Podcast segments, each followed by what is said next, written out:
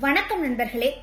போன அத்தியாயத்துல காஞ்சி நகர கோட்டையில இருந்து தப்பிச்சு வந்த பிஷுவும் பரஞ்சோதியும் திடுதிப்புன்னு ஆயனரோட வீட்டுக்கு முன்னாடி வந்து நிக்கிறாங்க அப்படின்றத பார்த்தோம்.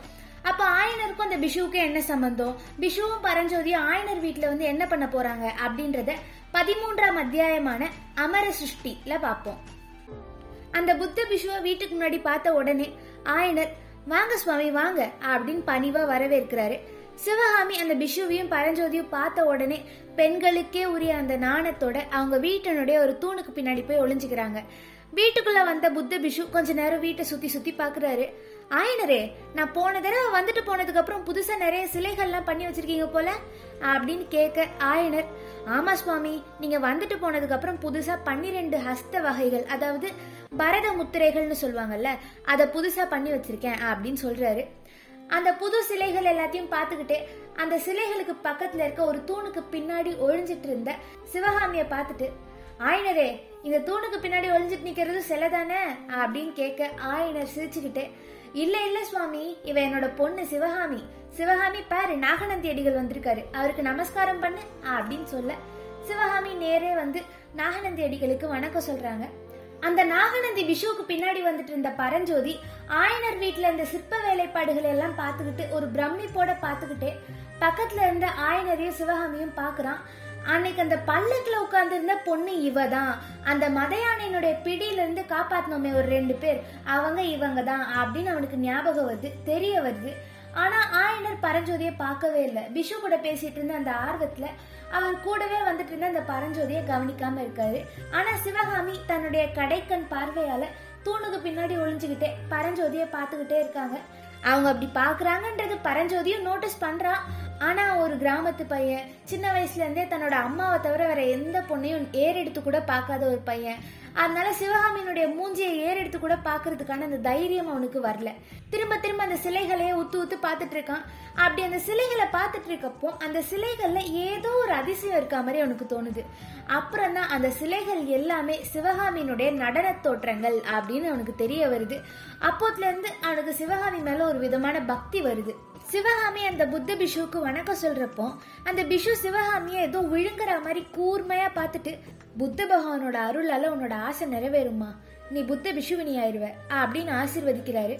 அவர் அப்படி சொன்னது சிவகாமிக்கு ஒரு விதமான அருவறுப்பு உண்டாக்குது.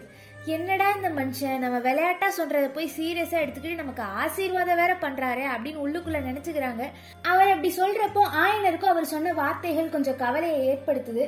என்ன சுவாமி நீங்க? சிவகாமி ஏதோ வேடிக்கையா சொல்லியிருப்பா. அத போய் உண்மை நினைச்சிட்டு இருக்கீங்களே. நாலு நாளைக்கு முன்னாடி காஞ்சி அரண்மனையில சிவகாமியோட அரங்கேற்றம் நடந்துச்சு. நீங்க தான் இல்லாம போயிட்டீங்க அப்படின்னு சொல்ல பிஷு. ஆமா ஆமா கேள்விப்பட்டேன். அரங்கேற்றம் நடந்துச்சு அதுக்கப்புறம் அது நின்னு போச்சு. உங்களுக்கு ஏதோ பெரிய ஆபத்து வந்துச்சாமே அப்படின்னு அந்த பிஷு கேட்க ஆயனர். ஆமா சுவாமி. கடவுளோட அருளால நாங்க உயிர் பழைச்சோம். சுவாமி உங்களுக்கு நேரம் இருந்தா இன்னைக்கு எங்க வீட்டுல தங்கிட்டு போனோம் அப்படின்னு ஆயனர் கேட்க பிஷு ஆமா ஆயனரே இன்னைக்கு உங்களுக்கு ஆட்சேபனை இல்லைன்னா உங்க வீட்டுல தங்கிட்டு போலாம்னு பார்த்தேன் அப்படின்னு சொல்ல சேச்சே இதுல எங்களுக்கு என்ன தொந்தரவு இருக்கு? இது நாங்க செஞ்சு வச்ச பாக்கியம் அப்படின்னு சொல்லி அந்த வீட்டினுடைய முற்றத்துல ரெண்டு பேர் உட்கார்ந்துட்டு சிவகாமி நீ உட்காரு. இந்த சுவாமிக்கு கலைகள் மேல ரொம்ப ஆசை அப்படின்னு சொல்லிக்கிட்டே பிஷுவை பார்த்து சுவாமி அந்த அஜந்தா சித்திரங்களை பத்தி ஏதாச்சும் தகவல் கிடைச்சதா? அப்படின்னு கேட்க ஆயனர் கேட்ட கேள்விக்கு எந்த பதிலும் சொல்லாம ஆயனரே கடவுளோட படைப்பை விட உங்களோட படைப்புகளுக்கு ரொம்ப சிறப்பு. ஏன் தெரியுமா? கடவுள் மனுஷனை படைக்கிறான். மனுஷனோட ஆயுள் காலம் எவ்வளோ நினைக்கிறீங்க? ஐம்பதோ அறுபதோ எழுபதோ. நூறு வயசுக்குள்ள இறந்து போயிடுறான். ஆனா நீங்க செய்யற சிலைகள்லாம் அப்படியா? எவ்வளவு தலைமுறைகளை கடந்து போனாலும் எவ்வளவு ஆண்டுகளை கடந்தாலும் நிலைச்சு நிக்க கூடியதா இருக்கு. அப்படின்ற ஒரு மிகப்பெரிய உண்மையை அந்த இடத்துல சொல்றாரு. அடிகளே நீங்க சொல்ற பெருமை எல்லாமே சிவகாமியை தான் போய் சேரும். அவ நடனக்கலையில இவ்வளோ பெரிய தேர்ச்சி பெற்றிருக்கிறதுனால தான் என்னால இவ்வளோ அழகான சிலைகள் எல்லாத்தையும் வடிக்க முடியுது. ஐயோ நீங்க அந்த அரங்கேற்றத்தப்ப மட்டும் இல்லாம போயிட்டீங்க. அந்த அரங்கேற்றத்தன்னைக்கு ருத்ராச்சாரியாரே பிரமிச்சு போயிட்டார் தெரியுமா? நீங்களும் நாவுக்கரசர் பெருமானும் அன்னைக்கு இல்லாம போனதுதான் எனக்கு ரொம்ப பெரிய வருத்தம் அப்படின்னு சொல்றாரு. ஆமா ஆமா ஆயனரே. திருநாவுக்கரசர் மட்டும் அரங்கேற்றத்துக்கு வந்திருந்தா ரொம்ப குதூகலமா இருந்திருப்பாரு. முக்கியமாக மகேந்திரவர்மரோட மத்த விலாசத்தை எடுத்து நடனமாக ஆடி காமிக்க சொல்லியிருப்பாரு. அதை பார்த்து ரொம்ப சந்தோஷமா இருந்திருப்பாரு உங்க திருநாவுக்கரசர். ஒரு கபாலிகனும் புத்த பிஷுவும் சண்டை போடுற இடம் ரொம்ப சந்தோஷமா இருந்திருக்குமே அப்படின்னு அந்த புத்த பிஷு கொஞ்சம் கோவமா சொல்றாரு. இந்த இடத்துல மத்த விலாசம் அப்படின்றது வந்து மகேந்திரவர்ம பல்லவர் எழுதின ஒரு நாடகம். அந்த நாடகத்துல ஒரு புத்த பிஷுவும் ஒரு கபாலிகனும் கபாலிகம் அப்படின்றது வந்து சைவம் வைணவம் மாதிரி அதுவும் ஒரு சமயம். சைவ சமயத்துல இருந்து ஒரு கிளை சமயமா வந்த ஒரு சமயம். நரபலிலாம் கொடுப்பாங்க இல்லையா? அந்த சமயம் தான் கபாலிகம் அப்படின்றது. அந்த கபாலிகனும் ஒரு புத்த பிஷும் ஒரு திருவோட்டுக்காக சண்டை போடுற மாதிரி அந்த கதை அமைஞ்சிருக்கும்.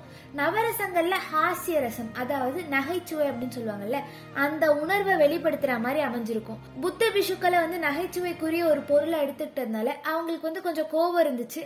அந்த கோவத்தோட அந்த புத்த பிஷு பேசுறத பார்த்த ஆயனர் சுவாமி ஹாஸ்ய ரசத்தை வெளிப்படுத்துறதுக்காக சிவகாமி அந்த நாடகத்தை எடுத்துக்கிட்டா? அப்படின்னு சொல்லி சமாதானப்படுத்துறாரு. ஆனாலும் அந்த பிஷு சமாதானமே ஆகாம ஆமா ஆமா வாஸ்தவம் தான்.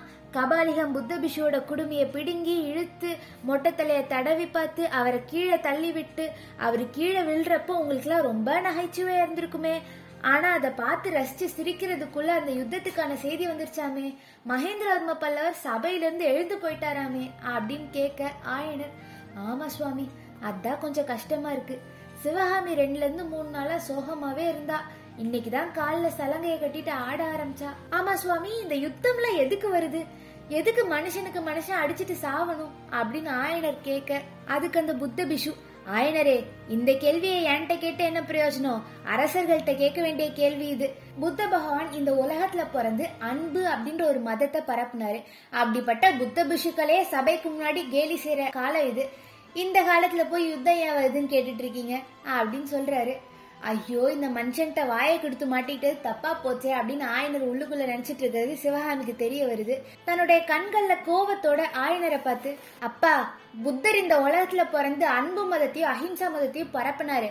ஆனா அவர் பேரை சொல்லி நிறைய போலி பிஷுக்கள் இந்த உலகத்துல சுத்திட்டு இருக்காங்க அதனாலதான் இந்த யுத்தம்லாம் வருது அப்படின்னு சொல்றாங்க. இதை கேட்குறப்போ ஆயனருக்கு என்னடா இது புது பிரச்சனை? அப்படின்ற மாதிரி தோணுது.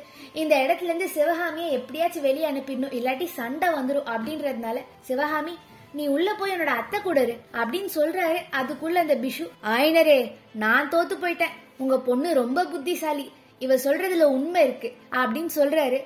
ஆயனருக்கு எப்படியாச்சும் இந்த டாபிக்கை விட்டு வெளியே வரணுன்றதுனால சுத்தி முத்தி பாக்குறாரு அப்போ அவருடைய சிலைகளையே ரசிச்சு ரசிச்சு பார்த்துட்டு இருந்த பரஞ்சோதிய கவனிக்கிறாரு. யாரு சுவாமி இவன்? உங்க சிஷ்யனா? அப்படின்னு கேக்குறாரு. அவர் தூரத்துல இருந்து பார்த்ததுனால பரஞ்சோதியோட முகத்தை அவர் சரியா கவனிக்க முடியல. ஒருவேளை அவர் கவனிச்சா அவருடைய உயிரை காப்பாத்தின அந்த பையன் பரஞ்சோதி தான் அப்படின்றத அவர் கண்டுபிடிப்பாரா? இல்லையா? இல்ல பரஞ்சோதியோட முகத்தையே அவர் மறந்துட்டாரா? பரஞ்சோதி காஞ்சி நகரத்துக்கு வரும்போது ஆயனர் கிட்ட சிற்பக்கலையை கத்துக்கணும் அப்புறம் நாவுக்கரசர் கிட்ட போய் கல்வி பயிலணும் அப்படின்றதுக்காக தான் வந்தான். அப்போ பரஞ்சோதி ஆயனர் கிட்ட சிஷ்யனா சேர்ந்துக்குவானா அப்படின்றதையெல்லாம் வரப்போற அத்தியாயங்கள்ல பார்ப்போம். கதை களஞ்சியம் யூடியூப் சேனலுக்கு லைக் ஷேர் அண்ட் சப்ஸ்கிரைப் பண்ணுங்க. மீண்டும் சந்திப்போம் நண்பர்களே. நன்றி.